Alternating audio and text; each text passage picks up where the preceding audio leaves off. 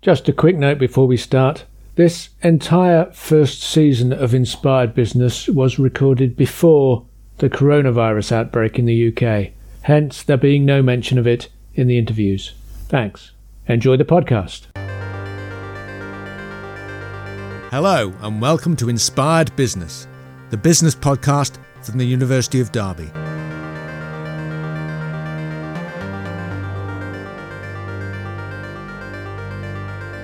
During this series, we are bringing you inspiring stories from across the business landscape in Derby, Derbyshire, and beyond.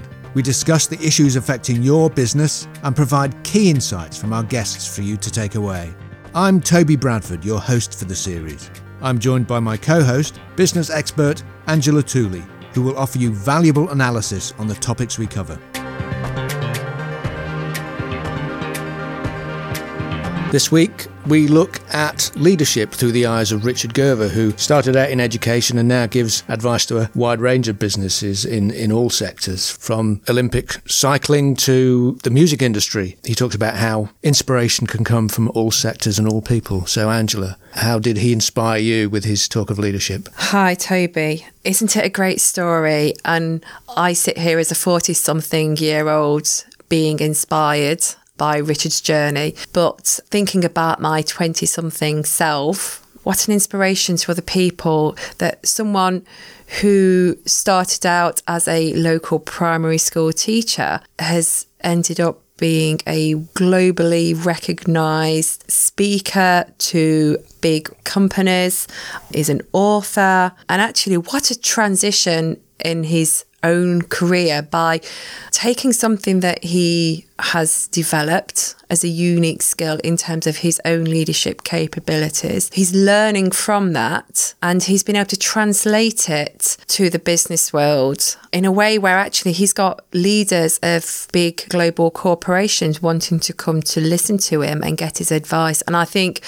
what you can do with the skills that you develop over your career and where it can take you, it is just such a great story to inspire so many young people. And it's interesting how he's got there because it was acting was his first love and then he moved into teaching and then he's moved through all that into leadership. So it's not being one thing. It's it using the skills that you have and finding out where best they can work. Yes, and this is an interesting thing about leadership is that what Richard's journey and I'm sure many other people's journey when they reflect on it, having heard this interview, is is that leadership is something that is learned. You you don't get it from a textbook. It's about life's experiences inside and outside of work, and actually you learn from the challenges probably more than you learn from doing things right. It's interesting, isn't it? Being really good at something doesn't necessarily mean you'll be a great leader. It's that ability to motivate, it's that ability to inspire. Which is interesting, actually, because I think many businesses, particularly large businesses, fall into the trap that they promote people into leadership positions because they're good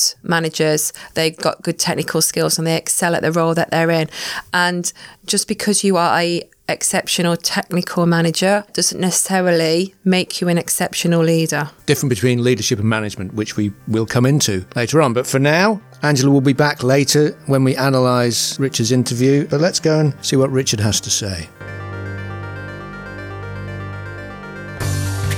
And I'd like to welcome Richard Gerver to our Inspired Business podcast. Hello, Richard. Would you like to introduce yourself? Hello, yeah. So I am Richard Gerver, as it says on the tin.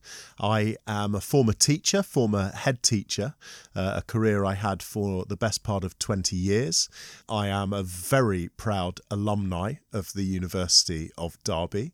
And for the last, uh, well, just over a decade now, I've worked as a speaker and an author and advisor, specializing in elements of leadership, learning cultures, change, and um, my mantra, simple thinking. Simple thinking. Yeah. Excellent. So, so when you say you're you're a speaker. What exactly do you do? What? Well, I, I guess uh, I'm a bit of a hired gun, really. Uh, you know, companies all over the world hold major conventions and conferences, and I get hired to go along and do an hour's keynote speech. Some people would describe it as motivational, but they're the ones that haven't been in my speak speeches. But you know, the, the my job is, I guess, to be a catalyst, is to get an audience from a company, companies from all kinds of different global settings, to think about different elements of of leadership and learning and development. And so I, I sometimes describe myself a bit like a, a grandparent. You know, when the parents drop the kids off, you fill you fill them up with e numbers, send them wappy, and then leave and leave the mess to the leadership of the company to sort out. Yes, until you'd said that, I was just about to say I've heard you described as a thought leader. So you you give people ideas and then they can start using yeah, that. Yeah, I mean, I you know the the problem is it's so hard. I think sometimes to we're we're a culture where we we're obsessed with trying to put people in boxes and define yeah. them.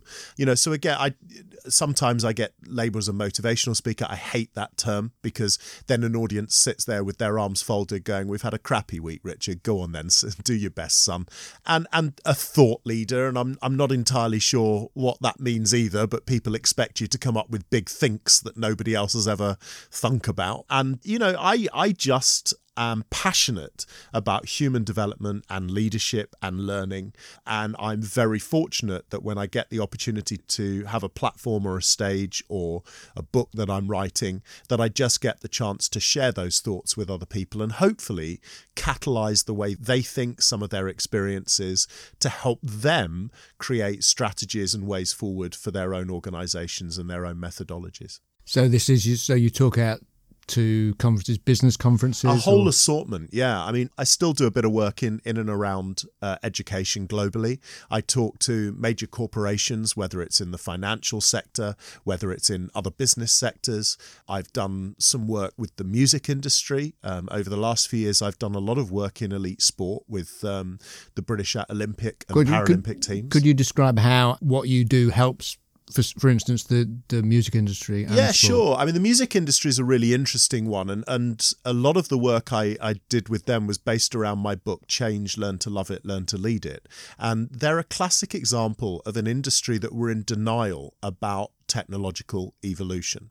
You know, traditionally, the music industry and particularly music labels have seen themselves as the curators of music and therefore they felt that was very much their substantive role to moderate the quality of music, bring music to the audience, and ensure quality and of course profitability because they were the the link in to, to, from musician to to audience. The music industry for many years were in denial about the impact of digital technology not just in terms of the the digital formats for music but you know social media and, and formats like uh, Facebook and Twitter and and and YouTube and all of those elements, which actually allowed musicians to, to cut out the middleman. And so, what was a hugely complex and massive global industry suddenly found itself in a, a being circumvented. yeah, completely, and having to play a massive level of catch up as they were trying to reinvent themselves. Now, I've no expertise in the music industry, but what that meant was you had people that had become really, really good at being efficient in their industry, and they didn't have the mindset to understand how they might want to go about owning change and transformation. And of course, what tends to happen in traditional businesses when you you start to feel that lag is you go into survival mode. And that's what the music industry had done, which is perverse given that it's, if you like, in the creative arts sector where everything should be about innovation and creativity. But a lot of the people working in that sector were very good at monetizing a traditional product coming out of a, a traditional industry. And so the work that I did with some of the leadership in those organizations was help them understand why some of their staff were adverse to even contemplating change, why they found the process difficult, and what they could do to be better at it. Very interesting work, and it, it, got me the opportunity to meet some really fascinating people that I now have on my list of famous people that I throw up. Okay, I won't ask you to list them no, because because that would be mildly embarrassing for me um, as much as anything else and sport as well. Is that is that a similar Very idea? interesting. Yeah, I got involved with the British Olympic. I mean, the, the, best example is British Olympic and Paralympic Association, and I got involved with them just after the 2012 London Olympics, and I was asked uh, on the back actually of a couple of the senior people at, at UK Sport reading again my book asked me to go and do a session for the coaches, the Olympic and Paralympic coaches, because the great challenge for them was they just had the most successful Olympics in British sporting history, right? The London Olympics, forget just the quality of the event, was our most successful Olympics as a group of athletes, and therefore our results were unbelievable. And one of the really interesting challenges for them was if you looked at the pattern of data and history, every host nation had peaked in their home Olympics and then dropped off dramatically is the that, uh, Olympics. Is that after. additional motivation? Yeah, is that, ab- absolutely. And also, there's something which is profoundly, I think, transferable around success in any industry, which is on the way up, you've got not much to lose. Once you reach the pinnacle, and we can come back to this, when you reach the pinnacle, suddenly the stakes are much higher and you tend to protect what you have. Again, it's human nature. And so the fear with the British Olympic team after 2012 was how do we ensure that in the next four year cycle leading up to Rio in 2016, that we don't fall into that trap and that we, A, don't become complacent, but more importantly, that we don't just become protective of, well, these were the systems and structures that got us to be brilliant in 2012. And actually, how do we go back and tell our Olympic cohorts that are going to be preparing for 2016 that we now have to change the rules and start again when, you know, a whole group of that cohort were coming back as gold, silver, and bronze medal winning Olympians, how do you then say, well, actually, all of our training structures and systems now have to evolve? Because what the British Olympic Committee knew was particularly in sports like rowing and cycling, where we had, to put no finer point on it, kick the arses of the Australians uh, and the Americans and the others, that they weren't going to go back, lick their wounds, and just get on with it. That those organisations were going to go back to their countries, particularly the Australians and cycling, and use the Australian Institute of Sport to completely reinvent themselves so that they took the sport on. And actually, the challenge was how do you get that group of successful British athletes and coaches to do the same thing rather than just sit there and go, but we're gold medal winners, it must work. Yes. So it's always looking to the future. You, you yeah, can't- and it and it's that human thing, which is, you know, as I said, this the the really interesting thing about in a business environment, you know, you, you come up with an idea you're passionate about, you build your business small. Your business, if you get it right and the conditions are right and, and, and what you're doing is good quality, you grow, right? Now, during that process, the company's innovative, it's flexible, it's fast moving, there's a culture of excitement. And then you you suddenly get to a point where you've really become profoundly successful. You might have shareholders, you'll have a board of, you know, of professionals who are now holding you to account. You've got staff who are relying on the business's success for their jobs and their pensions and all the rest of it. And suddenly, that ability to be instinctive and to be flexible sort of fades away because then it's about protectionism and, and maintenance. And the really interesting thing is how do you create that culture in succeeding businesses that allows them to become sustainably able to change and develop? It's a very interesting challenge that a lot of the big tech companies in the world have encountered over the years. You know, places like Microsoft, who 50 years ago ripped up the rule book and, and basically owned technology, and then over the last 20 or so years have put all their resources, I suppose, arguably rightly, into the development of the new technologies and forgotten entirely about the money making arm of the Microsoft business, which is licensing, right?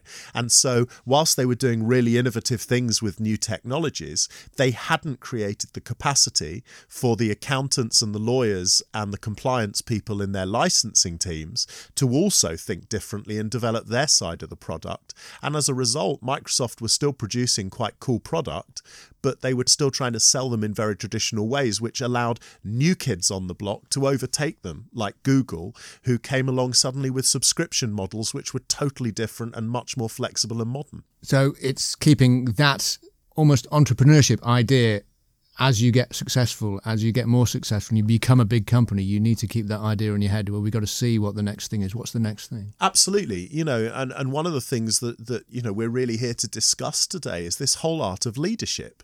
And one of the really interesting things about leadership, and you see it all the time, particularly in small businesses or family startup, family run businesses through generations, is that ability to you know, you, you start up a business, it takes a huge amount of courage to start up a business, really. And when you start up that business, you're galvanized by your courage, your absolute passionate belief in what it is you're seeking to achieve. You have a passion for the vision and values of what it is you want to seek to create.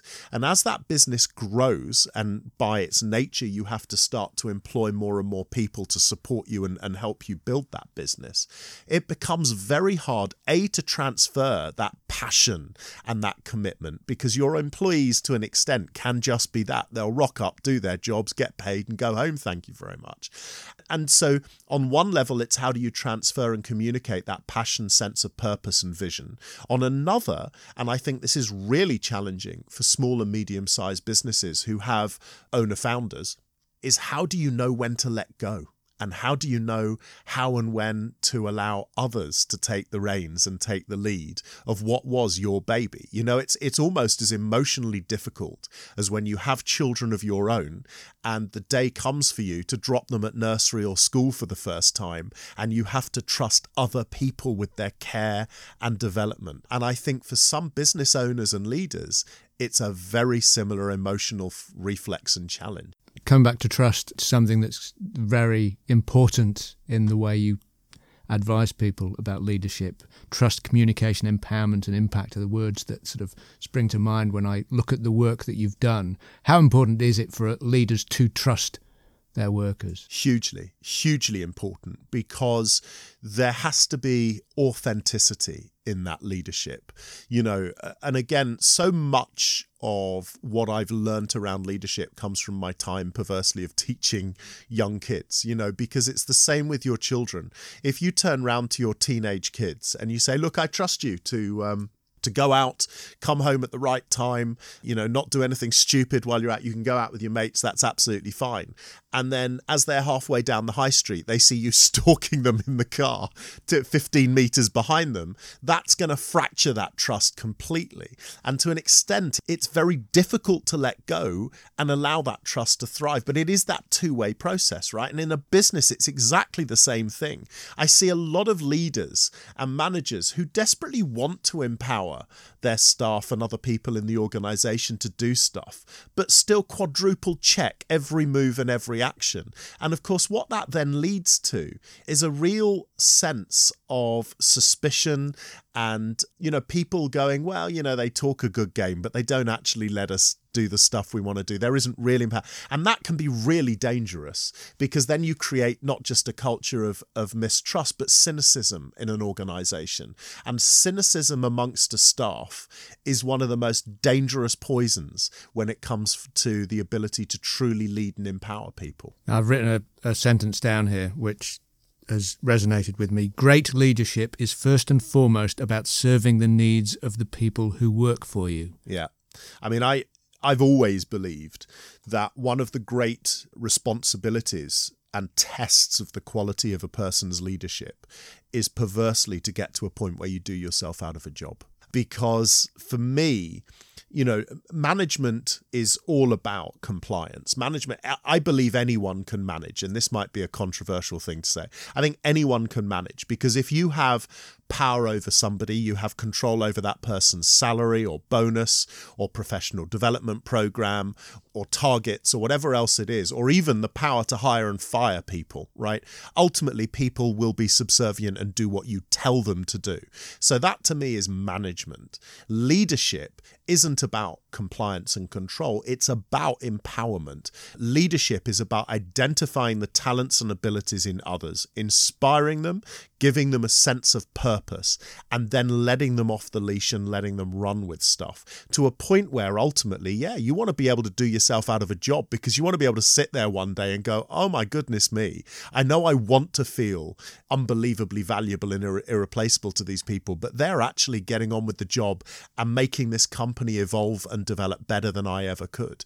And it's a really difficult thing, again, on a human emotional basis. I remember as a head teacher, knowing that my time had come, when I was looking around at the school, realizing that these incredibly talented, passionate, committed people, you know, the, the staff, the, the parents, and most importantly, the children, were running this place better than I ever could with vision and values and, and sustainable innovation and development. And sitting there in my office one day thinking, actually, if I'm now going to impose my will and my kind of level of control, I'm probably going to get in people's way.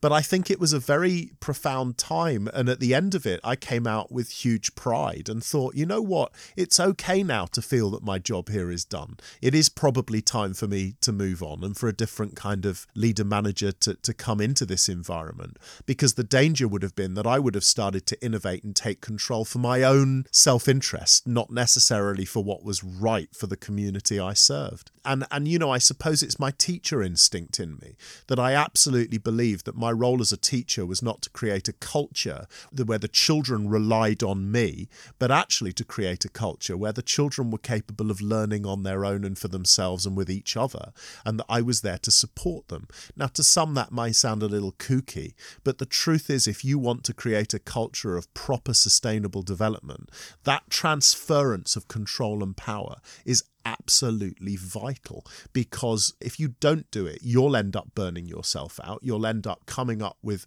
you know you'll, you'll die of ideas. You'll end up in a high level of stress because you feel the weight of the world on your shoulders. And i think it, it's one of the easiest things to talk about and one of the most difficult things to enact. Wow. It's um it's quite empowering to listen to you speak in that way. It's trust is such an enormous, enormous gift to give to somebody. I trust you to do this job. But you got there through a route th- to leadership through education, as you've just mentioned. But how did you get to that point? Where did you come from? How did you get to? It's a, it's a, I mean, because you, you, you came to university to yeah uh, well it's a yeah. So I I came to Derby. Actually uh, if I haven't mentioned it already I'll mention it again as a proud alumni. I came here before it was a university. I came to the Derby College of Higher Education in 1989. Really, if I'm honest, with no clue about what I wanted to do with my life, because up until that point, and I was a late student actually, I, uh, as as many of the students at Derby are. I think one of the things we should be proudest of is that we're a, a place that attracts a number of mature students from a whole range of backgrounds. And even then, as a college of higher education, it had a reputation for being somewhere for mature students. And I wasn't that mature, but I was still two years out of school school. And, and my dream in my final years at school and, and then going out into the big wide world had actually been to become an actor. And very quickly realized there was a big flaw in my plan, which was essentially I was rubbish. um, and so I had to have a plan B. But the problem was, that when I did my A levels, I was already given a place in rep in London. So as a 17 year old, I thought I was going to be Olivier because I was in rep in London and actually blew my A levels pretty much because I was arrogant. Don't need those. No, I'm going to be a superstar. Yeah, I'm going to be an actor. Okay. Um, I'm going to be Olivier. And then, of course, when it all fell around my feet, looked at my A level results, that I've got a bit of a problem here. I'd passed them, but only just, and not with the sort of grades that these days students accrue. Um, I'm not entirely sure where I would have ended up in the modern university round of applications. But anyway, and also, I didn't really know what I wanted to do. And in those days, Derby College of Higher Education ran what they called, it was one of the very first, I think, we were innovative back then, one of the very first modular style degrees, where you could pick from a kind of smorgasbord, a menu of different themes over the three three years, and pick a module here and a module there, and you accrued the points, and the points then gave you a degree. And it was one of those where on the smorgasbord was performance, so I was able to do theatre and acting, writing for publication, which I did, visual communications, which was a kind of posh term for graphic design. Those those were the modules I picked. They were all the things that I loved. You know, it was like having a box of Quality Street without the peanut cracknel. Everything I wanted to eat, and and so that's what I did. I came here, but in towards the end of my first year, my master plan of just enjoying and immersing myself in that was kind of disrupted, which is often the way for many people because I fell in love. I oh, fell in, right. I, yeah, I know. And, you know, really just not opportune at all. But anyway, I, I, fell in love with a young woman who was also a student here, who was a couple of years ahead of me because she'd got the grades day one and didn't want to be an actress and knew she wanted to be a teacher, which was handy. She was coming to the end of her degree. Anyway, to cut a very long story short, in, in order to blag a date with her, I told her that teaching was the greatest thing on earth because she was training to be a teacher at the college at the time. And she held me to that. We were still together when I finished my degree two and a half years later. And she said, Right, I think you should become a teacher now. And, and it, she enrolled me on the postgraduate teacher training course here at Derby became a teacher, loved it, thought that was my career. It was honestly a you know, very few people I think are lucky enough to roll in on day one of the job that they've trained for and genuinely believe that they are in heaven, that they are absolutely in that right. And getting up in the morning's easy when that happens. And did you teach in Derby? Yeah, I did. I taught uh, initially at Chaddesden Park Junior School, and then I got promoted after a few years and got a deputy headship in Ripley at St John's, opposite the police, just down the road from the police headquarters in Ripley. Then I got seconded to Derbyshire Local Authority to do some work there. Was enjoying that, was only a couple of months in. Um, and actually, I'd been seconded to work for the local authority on trying to create projects to remotivate demotivated boys, particularly in reading and writing. Anyway, one of the schools they wanted me to try and entice onto the program that we were developing was a, a, primary school in Long Eaton called Grange, and I walked in there to, to have a meeting with the acting head teacher. I found out when I was there that the, the substantive head had been off on stress for about 18 months and they were waiting to take him through the process of ill health capability. Right. Um, he'd had a, very sadly um, a, a breakdown and it was a struggling school, very in, in very serious trouble actually. And I fell in love with the place and you know you it's a bit i describe it to people a bit like you know you go house hunting and you can see 15 houses which all have the same floor plan and look identical on the details. But there was something about the soul of the place. You know i walked in in the same way that when you're house hunting and just fell in love. And I can't tell you what it was. It's just, I remember standing there about an hour into my visit thinking, I love this place and I, I would love to be able to work here. Was anyway, it, was it the, the people who were there? I think it the... was the people. I think it was the building, which was yeah. quite unique. It looked a bit like Hogwarts. Fantastic building. The kids were just, you could feel the energy bouncing off the walls. And, and remember, this was a school that was being labelled as one of the worst in the whole of Derbyshire. You know, there are over 400 schools in Derbyshire, and this one was pretty much near the, the bottom of the pile, right? And um, I don't know. Anyway, I, I left my meeting. I couldn't get it out of my head. So the next day, because I knew the headship was coming up, and I went to see the director of education in Matlock. And I said, Look, when that job comes up, I'd love to apply for it. And he said, Well, okay, good luck.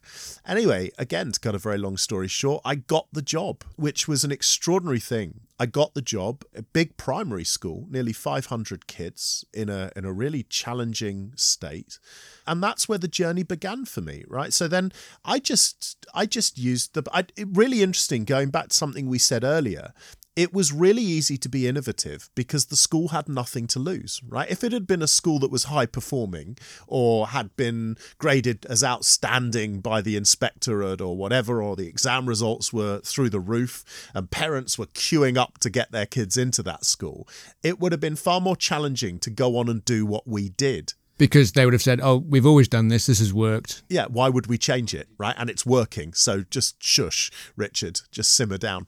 Um, but of course, it was a school that was at completely the other end of the spectrum. And in hindsight, one of the really interesting things I've said uh, ever since that day is if I was back in education and in the market for a headship now, I would never want to take on a successful school because the joy is taking on a place with nothing to lose. And I would say it, it's the same in business. As I said before, it's much easier to be in charge of a startup or a business that you happen to buy or take over that's struggling because you can be innovative, because there aren't people there going, well, hold on, it works. So let's just keep doing what we've always done. But the music industry worked, the elite sports, Exactly. the Olympics worked, but you've got to keep looking for what's Exactly right. You've got to keep evolving. And so that's what we did. You know, we had an uh, amazing journey, which maybe we'll talk on. An, an, an, Yeah. Well, how how long were you there? I was there for just over seven years. If people want to, I mean, I'm not plugging it because it would sell books, but if people want to go into the detail of the story, my very first book, Creating Tomorrow's Schools Today, tells the story of what we did. But suffice it to say that when I took over, the school was bottom in Derbyshire, one of the lowest performing schools in the country. And within 18 months, our exam results were in the top 5% of the, the entire country. And we won the UNESCO World Education Award. I was going to say you you attracted interest from all over the world. And we'd done things dramatically differently. And that was because, A, it's very interesting. I describe myself when I, looking back now, when I took over the job as a naive leader, which is a great danger because you are naive enough to not know what could happen to you if it goes wrong and arrogant enough to believe you're right which is a really interesting mix, right? And I went in there with just the absolute belief in in the art of the possible and said to the community, "Come on, let's rebuild this in a whole different way. Let's not focus on being obsessed with the inspectorate or exam results. Let's be obsessed with our kids and have the belief that if we focus on creating amazing individuals, they'll cope with whatever is thrown at them, be it an exam or anything else. And how popular was that outside of that environment? Well, it was hugely popular in the community because it was unbelievably empowering. A lot of the teachers in that school, when I started, had been there all their careers. The, the three other members of the senior leadership team had been there between them at that school for over a hundred years between them. But this was a very empowering because they'd been oppressed by targets and outcomes and outcomes and targets. And I said, come on, let's just let's just go back to, to the purpose and passion of what we believe in. So it was very attractive for the community because for the first time in many years, a lot of those teachers who, when they'd gone into the profession, were deeply passionate and committed people, I'd given them the license to be deeply passionate and committed again, rather than focus constantly on just doing whatever it takes to hit outcomes. And as a result, of course, what you create is an incredibly persuasive, positive, and dynamic culture where everybody feels that they can develop their ideas and processes. They re engage with their passion, their skill, because they were all highly trained professionals. And what they achieved was truly remarkable. And of course, that passion transfers to the children. And so, over that seven year period, we created an extraordinary environment that flourished on every single indicator and level. And that's where it began for me and where I started, because a lot of what I did in the early years was purely instinctive. I, I wasn't trying to be a superstar or to eventually become an author or a speaker. I just wanted to do a good job for the kids in my community. And it's only in the years since, with the benefit of hindsight, that you start to understand actually why those successes scored and and you start to then look at the generics of those issues to see how they could be applied in other contexts. You mentioned earlier about getting to the end of a journey and realizing you have to move on. You got to the end of that journey and realized you had to move on. You went into public speaking. Yeah. So, how did that change come about? Wow. So I was I was about five years into my tenure at Grange when inevitably, because our, our reputation had started to inhabit all kinds of environments, political, education, not just in the UK but globally, inevitably I was increasingly being asked to go and speak at events or talk to other leaders in education and policymakers. And so I was doing that a lot, increasingly actually, towards the end of my tenure. And there were a number of things that were buzzing around my head. One was, I, as I described already, I was getting to that point where I knew that my time in that school was probably coming to an end because the evolution had reached a point where they needed a different kind of leader. You know, I'm I'm very, I've got a very low boredom threshold. I, I'm I'm ignited by innovation and challenge and change and and that kind of stuff. And I knew the school now needed a period of kind of reflective stability and just time to embed and truly develop the culture. So I knew that my time was coming to an end because the danger would be that I would have just carried on innovating for my own self interest. And also, Pandora's box had been opened because I have to confess that this world I didn't even know existed of traveling and shooting your mouth off and meeting incredible people in different environments had suddenly been opened up to me. So I got to that point after seven years for a whole variety of reasons. One, that I was never at home because I was traveling so much. And if I wasn't traveling, I was trying to catch up on the job I was actually supposed to be doing. Two, Pandora's box. I got to a point where I thought, well, do I give this a go? And it was a deeply challenging time in our lives as a family because, you know, by that time, I had a great salary as a good head teacher. I was leading a school which had a global reputation and, frankly, had the capacity to continue to be fabulous. You talk about global reputation. You had people visiting from all yeah, over the my, world. my my final year we had visitors from over 130 countries. You know, I didn't even know there were that many countries, which was just unbelievable. And and so I got to a point where I thought, well, you know, I, I've two options at this point in the road, right? One is I stick with the job I know I can do and can sit it out and just enjoy the fruits of the labours and, and being in this community, which I loved, by the way. Don't get me wrong. I was very fortunate. I'm not one of those people that left education because I'd become cynical or exhausted or bored or. Just, just to interrupt you there, if you'd found a school like Grange in a similar position to Grange, would you have gone back in and done it all over again? I don't know because my fear was that our experience had been so unique. It was a kind of once in a, I knew even then it was a once in a lifetime. Now, yeah, there could have been a civic responsibility on me to have done that, but I'm not sure that my heart and soul and, and drive would have been in it because to me, what it, what had ended up, it, it had been a once in a lifetime experience. And you weren't the same person because you were five years further on. Exactly, and wiser and no longer ignorant and arrogant as a young leader. And and so it was a different phase for me. So there were two options. One was to stay and the other was to come out and to give this opportunity that I'd been, you know, presented with, blessed with really, of traveling around the world, speaking, and also by then I knew people were interested in me writing a book. And actually, you know, I was procrastinating as many of us do, saying, well, hold on. On the one hand, I've got a really good salary, a fantastic cast iron pension plan, and a, and a pretty good life. And on the other hand, for the first time in my life, as I was approaching 40, thinking, or I give up a salary, a pension, and all that security. We had two young kids at home. I had a family. And and you know, you, you sit there procrastinating. We all do it. We all do it. And we always look for the reasons why we shouldn't do something, right? And actually it was my wife who turned round to me and she's a remarkable woman. So we're still together, that young girl that I met at college. And she's a head teacher and, and a phenomenal educator in her own right. And she sat me down one night over a, a meal and a glass of wine. She said, Right, let's look at it this way. You've spent nearly 20 years telling kids to seize opportunity and take risks. She said, Now you can either be a hypocrite and stick with the safe, or you can go out there and try doing what you've told them to do for two decades.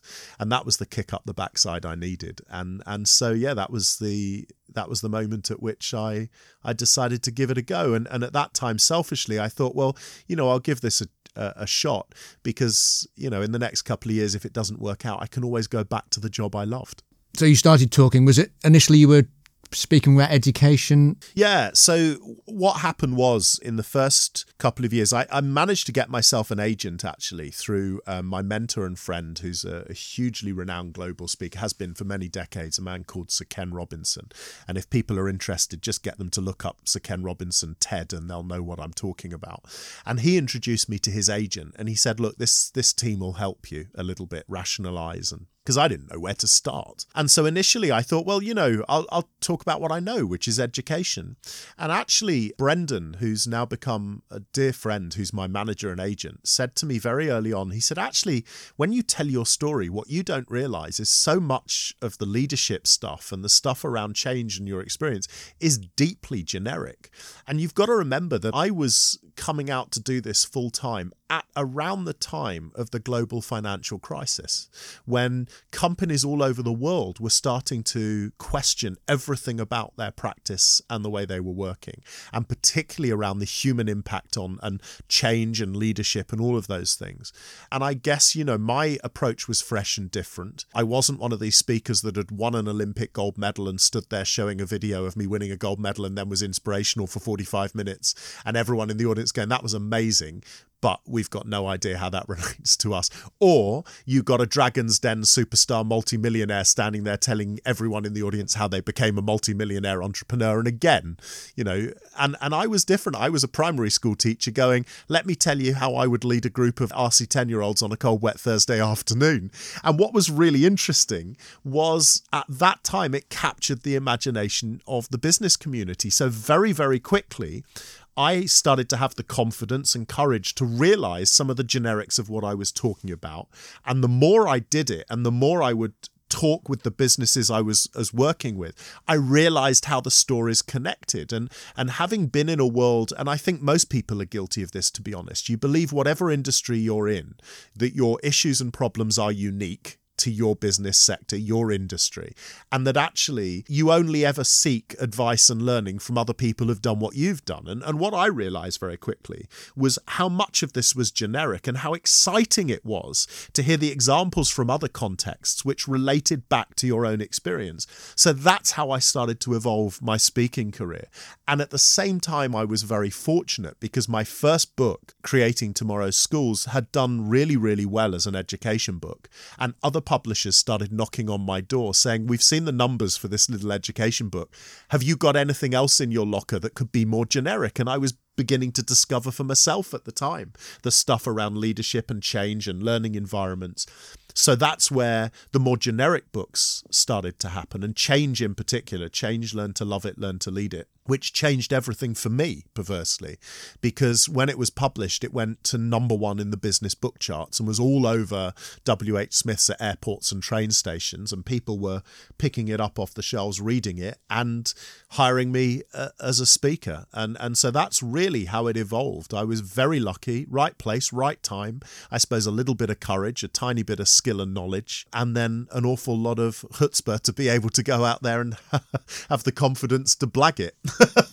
so moving on thoroughly to leadership, what are the key themes in in what you feel are important in leadership? For me, there are a number. You know, the first is authenticity.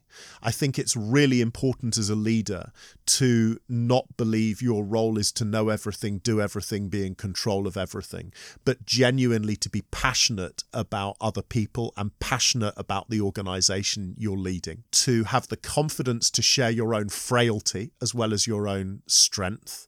To be committed to the belief that your job is to create a culture of assumed excellence rather than assumed incompetence. And what I mean by that is not be tempted because of your lack of trust in your people to just create a controlling environment where everything me- is measured by set targets and set outcomes, but actually to believe in your people and at least create a culture where they feel you believe in them and you give them space and opportunity to develop their ideas to collaborate with one another, and occasionally to take a strategy off in a direction that you hadn't thought about. I think those things are extremely important. I think what's also vital as a leader is to give yourself the space and time to constantly reinvest in your own imagination. And what I mean by that is, again, you know, as, as leaders, particularly in SMEs, we tend to believe that we have to spend every minute of every day inside our organization so people can see us working really hard.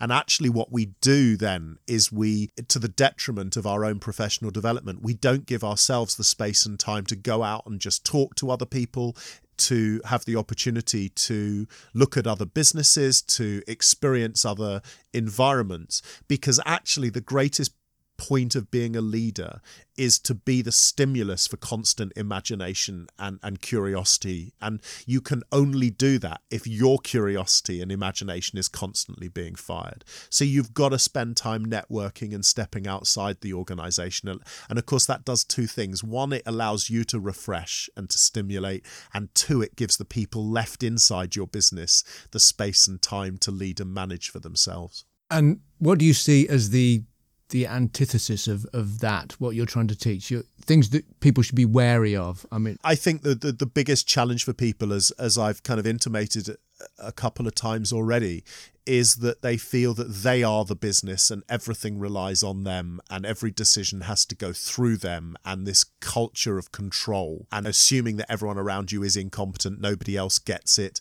the the belief that you actually have to work 27 hours a day uh, and you know I was never a mathematician but you know what I mean that people are working so hard all the time just to to keep up and believe that that's their responsibility and that's how they show their staff and their employees how much they care and how passionate they are. They actually, the danger is you get locked into, I suppose, the Taylorist cycle that everything has to end with efficiency.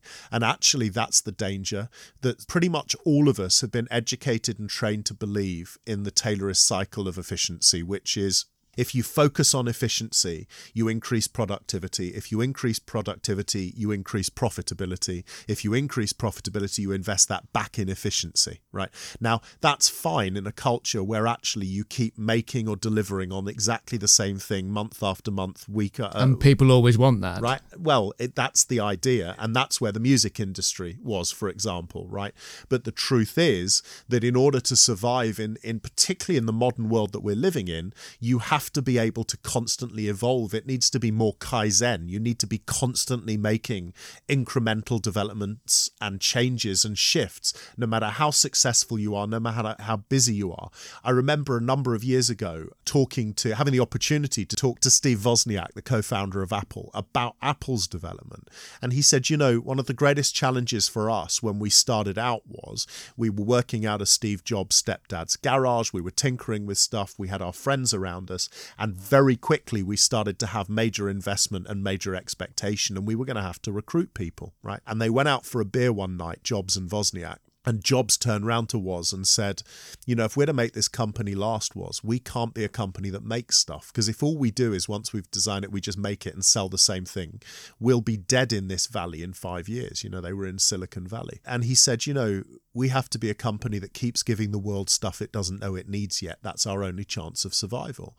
And the reason that once they'd had that conversation, they had a secondary conversation which led to so what kind of people are we looking to hire and populate our business with? And again, what they meant by that was they knew they were in Silicon Valley at the heart of the gold rush, right? And they were, they could have clicked their fingers and hired the smartest, cleverest people in tech and science and maths anywhere in the world because they were all heading to Silicon Valley at the time. But what they knew was they needed something different. So that night they came up with a mantra, a promise to each other about the kind of people they were going to hire.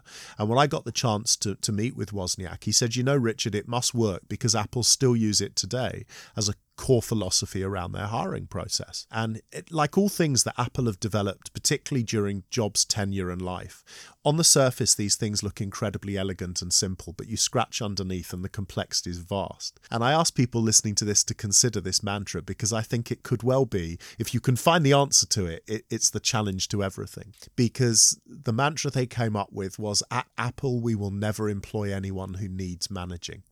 And I think that is the the great challenge for leadership. And the the trap we end up in is we overmanage and we don't allow people the space time and trust to manage themselves. And that's the answer to creating for me a sustainably evolving business. So how do companies businesses change the way their managers their leaders work? How do you invest in your leaders? This is the, the, the million dollar question. And i think the first thing is not just to promote people because they're next in line or promote them because they happen to be particularly good at the job they're doing and the reward is you promote them into management. I think it's a profound understanding that leadership in its own sense is an art form, that it needs investing in, that you need people who are hugely confident in themselves, who are emotionally intelligent, that have the confidence and courage to genuinely promote the ideas and behaviors of others. They, they almost have to be selfless. So the first stage is making sure you know what you're looking for in the leaders in your company. You know that if you have a culture, a vision, a sense of purpose and values, that the people you're looking to promote are those kind of people.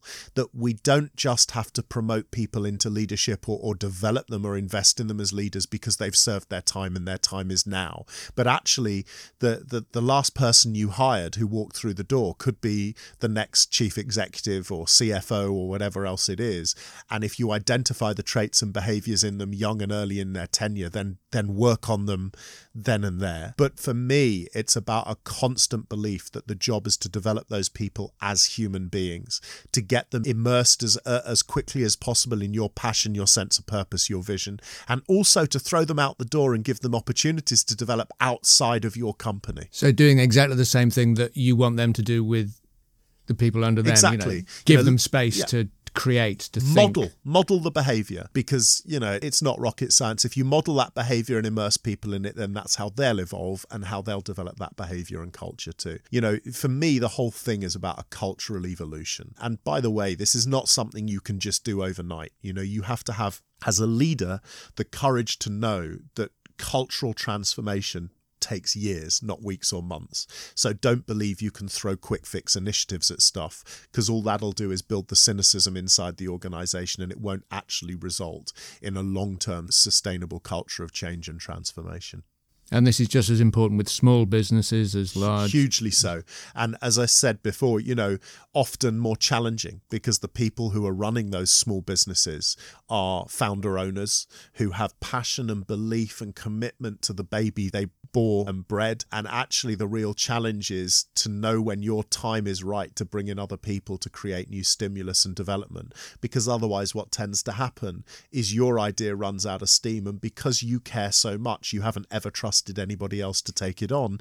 And you see it so often in the pattern of small business development that what was a really thriving small business ends up dying because no one's ever allowed it to evolve because you've never had the courage and confidence to allow others to take on the reins. It's it's a it's a difficult thing to do, isn't it? That Massive. just changing the way you think is Massive. It's just and and that's why you know I think that that businesses shouldn't wait until they're successful to develop that culture. Every new business should have as part of its business action plan how am I going to constantly create a stimulating environment where I am both stimulated and challenged by other people and by other experiences and how do I make sure I don't just hire people who worship the ground I work on, do what I ask them to do, but will actually charge into my office on a daily basis and challenge me because the only way you evolve as a business is is to ensure that you yourself are prepared to step out of your comfort zone.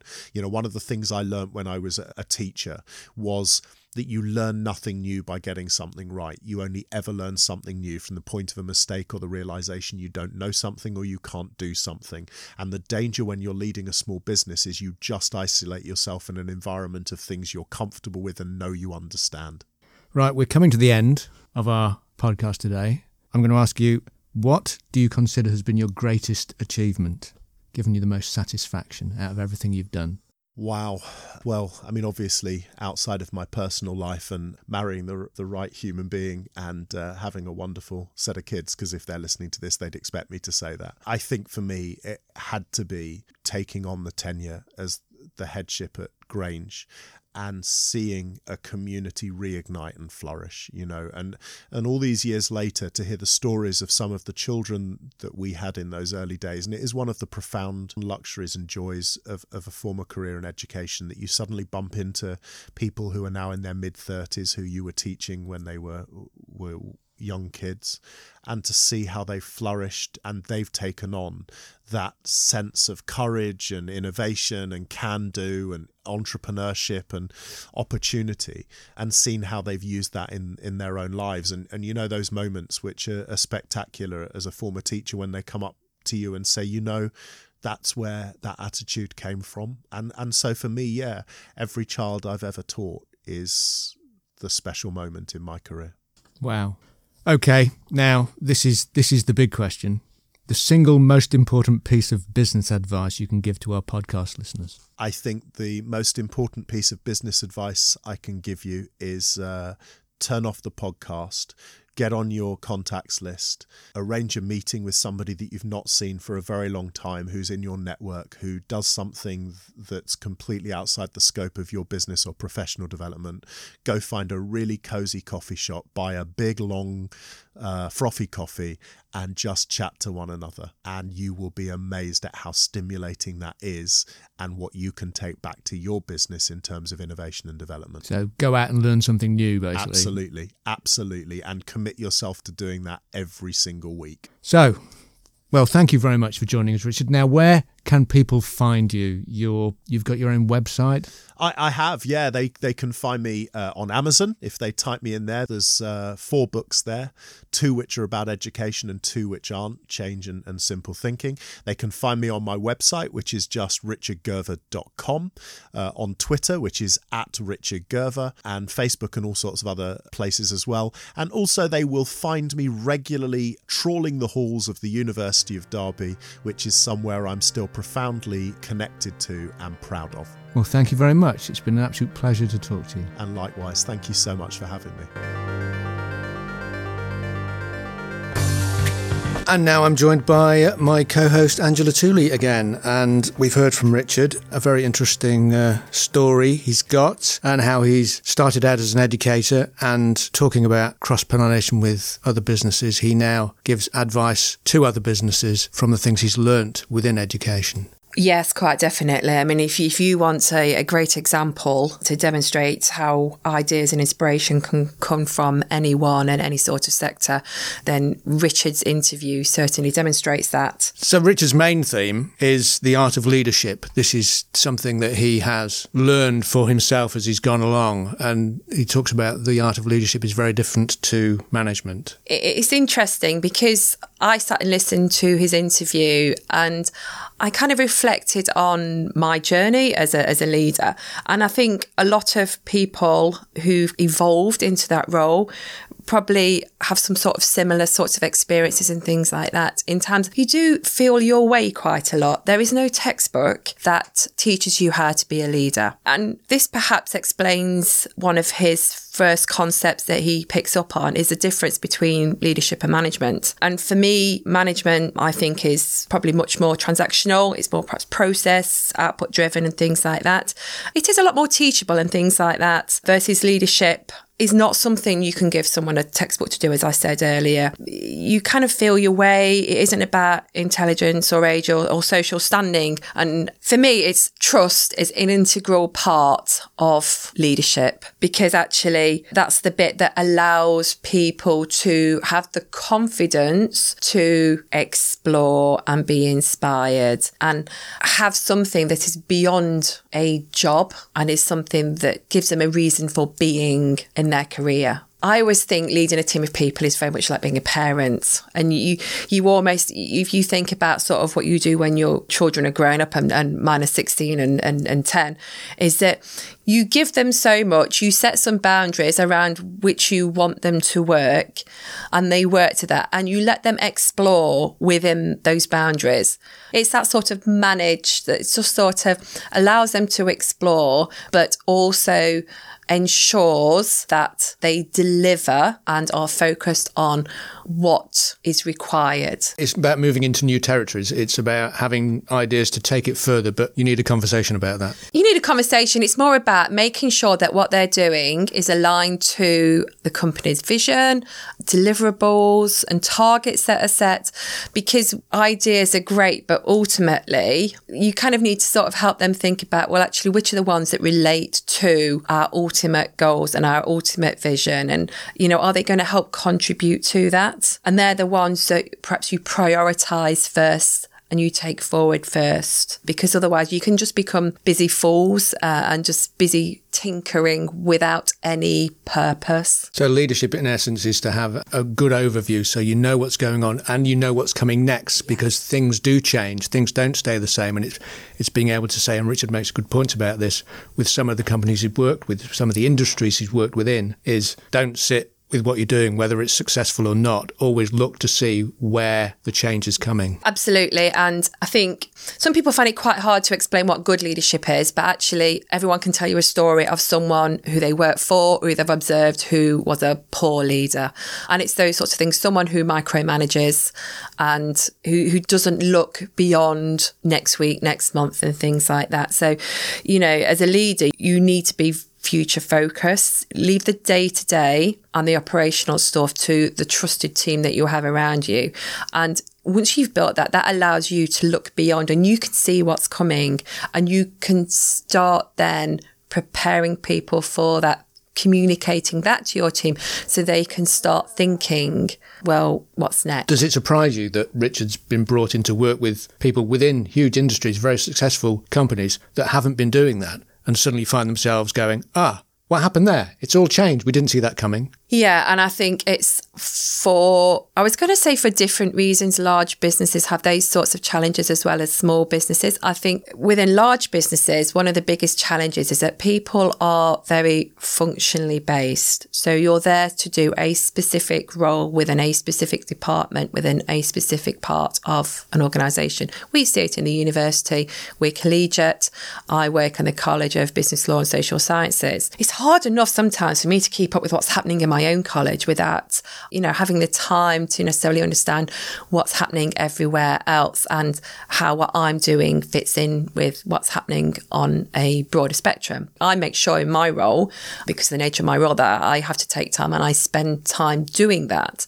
But it is quite difficult to be able to do that in a large business. In a small business, it's a different sort of challenge in the fact that you are spread very thin. And actually, you are quite often at the call of the latest customer phone call, uh, the latest operational challenge, the fact that perhaps a co-worker's not turned in, so you're having to cover their job as well. So you get caught up in the day-to-day sorts of challenges and things like that. So you don't get the time to look outside, to see what's coming, to see what your competitors are doing, what's happening in the market and things like that. And it is really important to take that time out, even if it's just half an hour over breakfast, which is what I quite often do, just catching up in terms of what's happening in the marketplace, what's happening on the news, uh, on the business news. That you know, you can get a plethora of e-shots sent to you about what's happening in business in your local region or in your sector or thing. And just to scan that sometimes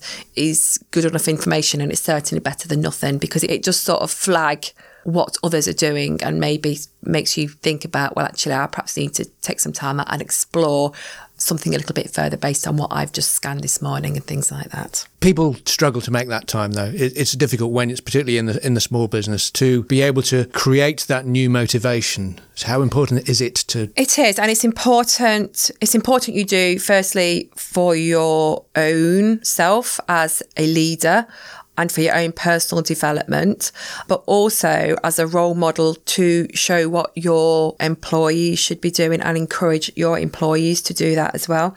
What you tend to see is that the best ideas come from within an organisation, not necessarily from the top. They're the ones doing the job day in, day out. They're the ones meeting and greeting the customers and the suppliers and things like that. So actually, it's really important that you act as that role model and allow them to spend that time to do it as well. Richard made an interesting point that, and I think he based it on his experience of when he was the head teacher in Long Eaton, that it's kind of easy to be successful and make big steps when you're in a failing company or when you're starting out or things like that, because there's always something to do. There's some fairly low hanging fruit that you can do. There's some quick wins. And actually, innovation is fairly easy to do. But as your company grows, as what you do becomes business as usual, then it does become more difficult. And he made the point that further on down the line, he's changed as well. Yeah. So somebody new coming in would maybe have more of those original ideas. Exactly. And I I reflect back again and I you know, I look at the times where I was less motivated in my career, and it was those times where actually I'd done all the exciting stuff, and I recognised that I was perhaps ready to do on. I think Richard and I are probably quite similar in character. We, you know, we, we like that excitement and the cut and thrust of the start of something and things like that. But actually, once it becomes business as usual and it becomes mundane, I'm on to the next thing. It's interesting because you see that quite often in football. So I've got boys, so we talk about football all the time. And actually, you think about when you get to the end of the season and you're watching a mid table club, which is quite often where we are uh, with our local team, and you sit there and you think this is absolute drivel. And it's the same. How do you motivate people who are mid table in football? How do you motivate those players? And it's very similar in terms of how do you keep that motivation going as you're growing? And some of it is about how what the sort of people that you take on. So really very early on you need to be identifying what your culture is, what your values are, and making sure that you bring people in who are not necessarily similar to you, but who fit and will buy into your vision and things like that. So at least you've got people around you who can keep being motivated because they buy into where you want to take the company. Is it good to have a mix of people, a mix of personalities? It's who, good who to have a mix inspire of people. each other. Yes, definitely. Uh, certainly, it's great to have that mix. Uh, It's great to have people who work together well as a team. So actually, it's not just about the individual; it's about team fit sometimes. So I have interviewed some fantastic people, but I've one of the biggest reasons why I, I have never appointed them is because I don't feel they would fit in with the team. They there's a risk that they perhaps might cause some conflict. They would disrupt the culture of the team and the organisation and things like that. So you need to sort of consider almost what are those different seats you want around that table. I think you also need to have that mind as well that you need people who you know, go back to trust you can trust and you can rely on. But ultimately, these may be the people who you hand over the reins to, whether because you as a, a leader in a company are going to be promoted uh, or move on, or if it's your own business, that they get to a point where actually you might say, I need to transfer the power over and actually I've built this business. This is you know this will always be my business. I'm always the owner of this business. But actually in terms of the day-to-day running of it I feel there are other people in this business who are now better placed, who have come in with new, fresh ideas, who are more vibrant, who are younger, who will appeal more to our future customers, our future shareholders, and things like that. It's that brave choice, isn't it? It's a big step for some people, I'm sure. It's a very brave choice, particularly if it's a business that you started yourself. You invest 24 7 into it, you invest your money into it. So, actually, letting go is very difficult. And we, one of my project teams, works a lot with family owned businesses and they run fairly regular strategy workshops with business owners. And one of the things that they quite often talk in that workshop about is exactly that because you don't have a plan. When you start a business, you think about, well, how am I going to get that first product developed? How am I going to get that first customer? How am I going to get that second customer? How am I going to be able to start producing a thousand a week instead of 10 a week and things like that? But actually, you never really think about what's the end game? What's my exit plan? And actually, those things are really important to think about very early on in a business. Because it depends on how you grow the company. Otherwise, it becomes a burden. And, and some, sadly, sometimes that's what it is. It becomes a burden. And that's quite often what you see, particularly in family businesses, is that it's something that you can't get rid of. And then, you, and quite often you see, if you open the local business papers, you see of businesses that have shut not because they are not financially viable, but simply because the owner has just decided that he no longer wants to be in that business and therefore he's had to sell it because he's done no succession planning he's he's put no thought in terms of how it transitions how we might be able to sell it or things like that and sometimes sadly the only answer is that the business is shut So, Angela, what's resonated with you more than anything else from what Richard's been saying? I think there's probably two things. I think on a personal level, it's made me reflect and reminded me of some of the important things that I need to do as a leader, particularly the one about sort of giving yourself time and space and things like that. I think I do that very well with my team. But sometimes at my own cost. So I think I need to be better in terms of doing that. And that's something that I personally am going to remind myself to do and make sure I put these things in my diary and go and have a coffee and things like that. I think on a professional business level, I think, you know, this important aspect of the need to constantly evolve and change and innovate and things like that. And I think people find that very scary sometimes. And I think people kind of feel that the pressure to innovate and constantly come up with something new. And actually, you don't need to be constantly coming up with great new ideas. Sometimes it's about making those incremental step changes, uh, not just to your products or your services, but sometimes to your own internal processes or the way that you work as a team or things like that. Because all those things, however small, can just help bring an element of freshness back into the team and to the working environment and just sort of keep people motivated and reinvigorate them. Thank you. Well, I'd like to thank Richard Gerver again for uh, joining us on our Inspired Business podcast. And of course, I'd like to thank Angela Tooley, who uh, helps me navigate around the world of business. Thanks, Angela. Pleasure as always. Next time, we'll be joined by Nicole Yeomans, who is a green infrastructure and biodiversity specialist and a University of Derby graduate. You've been listening to Inspired Business, a podcast from the University of Derby telling amazing and inspirational stories from businesses in Derby, Derbyshire, and beyond. Please subscribe to the show wherever you get your podcasts. Leave us a rating or review and tell a friend who might also like to listen. Also, if you'd like to be a guest on a future episode of the show, please get in touch. You can find contact details and more information about the series at derby.ac.uk forward slash inspired business. Thanks so much for listening. We'll catch up with you again very soon.